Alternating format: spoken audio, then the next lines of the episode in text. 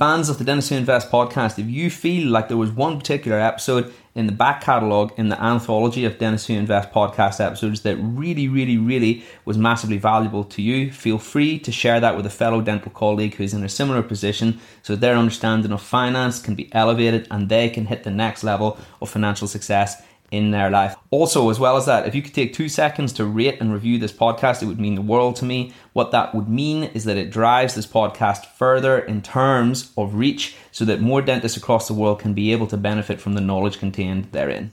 Welcome. Welcome. Welcome to the Dentists Who Invest podcast.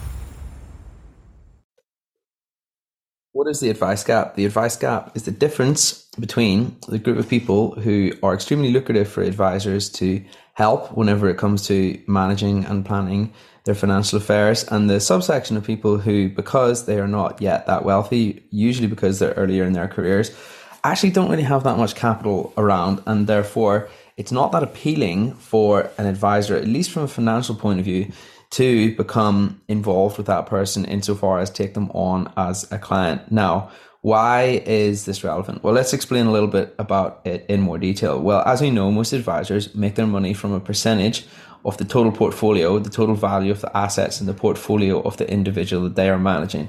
So if someone has got 100k under management and the assets under management fee for an advisor is 3%, well, what that would mean is that 3% of that 100k would be the five the advisor's deductible fees every single year. But let's say somebody's at the very start of their career and they've only got like 5k of assets under management. Then it's 3% of 5k. And you can see how that's much, much less. So obviously from the advisor's point of view, because they can only take on so many clients, because they only have the bandwidth to take on so many clients, it's much more lucrative for them to be able to manage those portfolios which are of significant size because they're going to generate much more revenue. Therefore, it's quite often the case that many advisors will gravitate towards helping these individuals and less so towards helping individuals who are just at the start of their career. Therefore, we have just described the advice gap. And what it means is that people who are at the very early stages of their career, whether that be as a dentist, whether that be as in any other profession, well, they just simply aren't appealing enough or they don't make enough sense from a financial perspective for the majority of advisors to wish to assist them. Now, it's not to say that you can't find someone out there who will help, but what it is to say is they're a lot scarcer. And what it is to say is that usually the talent gravitates towards the higher end of the skill, it gravitates towards the more lucrative clients. So, now that we know that, now we, we know that's the thing, and now we know that that's a phenomenon and it's called the advice gap, what can we do about it? Well, here's the good news. The good news is that when you are relatively at the start of your career, and I would say this applies to the majority of people under 40, well, the good news is that usually it's pretty straightforward to manage your affairs because they're not that complex and they're not that in depth. And really, your main goal is capital appreciation. That's the only real thing that you have to think about at this point. The only thing you have to think about is how can you grow your wealth at the greatest possible rate and what assets historically have the most track record data to be able to demonstrate that this is possible.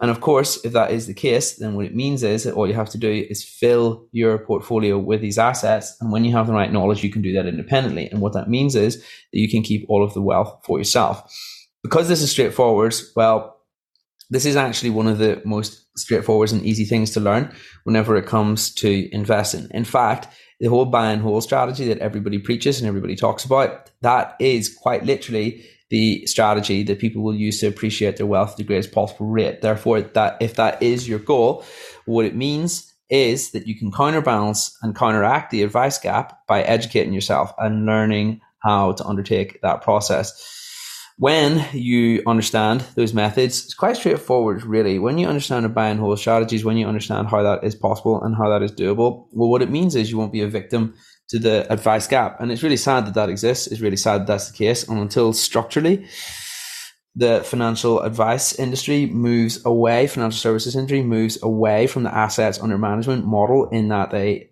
usually deduct a percentage of the assets they have under management as a fee every single year, every single year as their as their remuneration for that service until they move away from that, which is a hard thing to beat given that it's so lucrative and juicy, uh, and given that it just provides them with con- continuous residual income, which is, of course, an extremely appealing thing and is something that we all seek in our own lives, residual income slash passive income. Well, given it's going to be really hard to wean themselves off it, I don't think it's going to happen anytime soon. Therefore, how can we make ourselves accountable? What we can do is we can make ourselves accountable insofar as we can think to ourselves, right, we can't overcome that, but what we can overcome is our limitations in terms of knowledge. Because investing is a skill. Everything in this whole wide world is a skill. And your skills are the lens through which you see the world. Think about it. If you look into someone's mouth and you're able to see an opportunity to do a filling right there, right then, because you can literally see the caries looking back at you. Well, the only reason you can do that is because you have the skill of a dentist. Therefore, it's quite literally the eyes that you see the world through. Therefore, you can help that person. Therefore, you can generate some remuneration. Now, that also applies whenever it comes to lots of other things in life. If you're a carpenter and you go into someone's house and you see that they need a piece of furniture made, well, you can make a piece of furniture for them. You can see an opportunity to help them. Now, if you get a carpenter to look at a tooth, well, they won't be able to tell that that tooth needs a filling. They don't know. And even if they did know, they still wouldn't know how to do the filling. They wouldn't know how to diagnose it. They wouldn't know how to get the patient numb, all of those things. So what I'm saying is your knowledge is quite literally the lens through which you see the world. Is quite literally the thing that you use to identify opportunities. So when you give yourself the skill of investing by educating yourself, which is the whole entire point of the Dentist Who Invest platform, which is the whole entire point of us seizing the initiative, Carpe Diem, and taking it upon ourselves to make ourselves accountable for our own financial future. Well, actually, what that will mean is that the advice gap is not really an issue for you.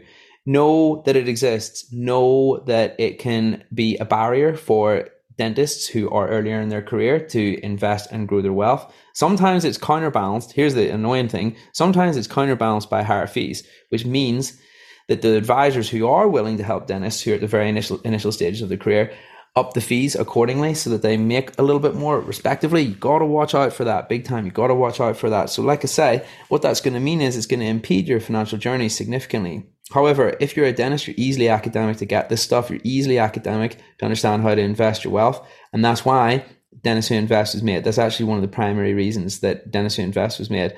And also why a lot of literature and books on the subject of investing have been written and created. It's for this exact reason understand the advice gap, understand that it's an issue, understand where it can catch you out, and use it as fuel to accelerate or begin your journey to understand finance.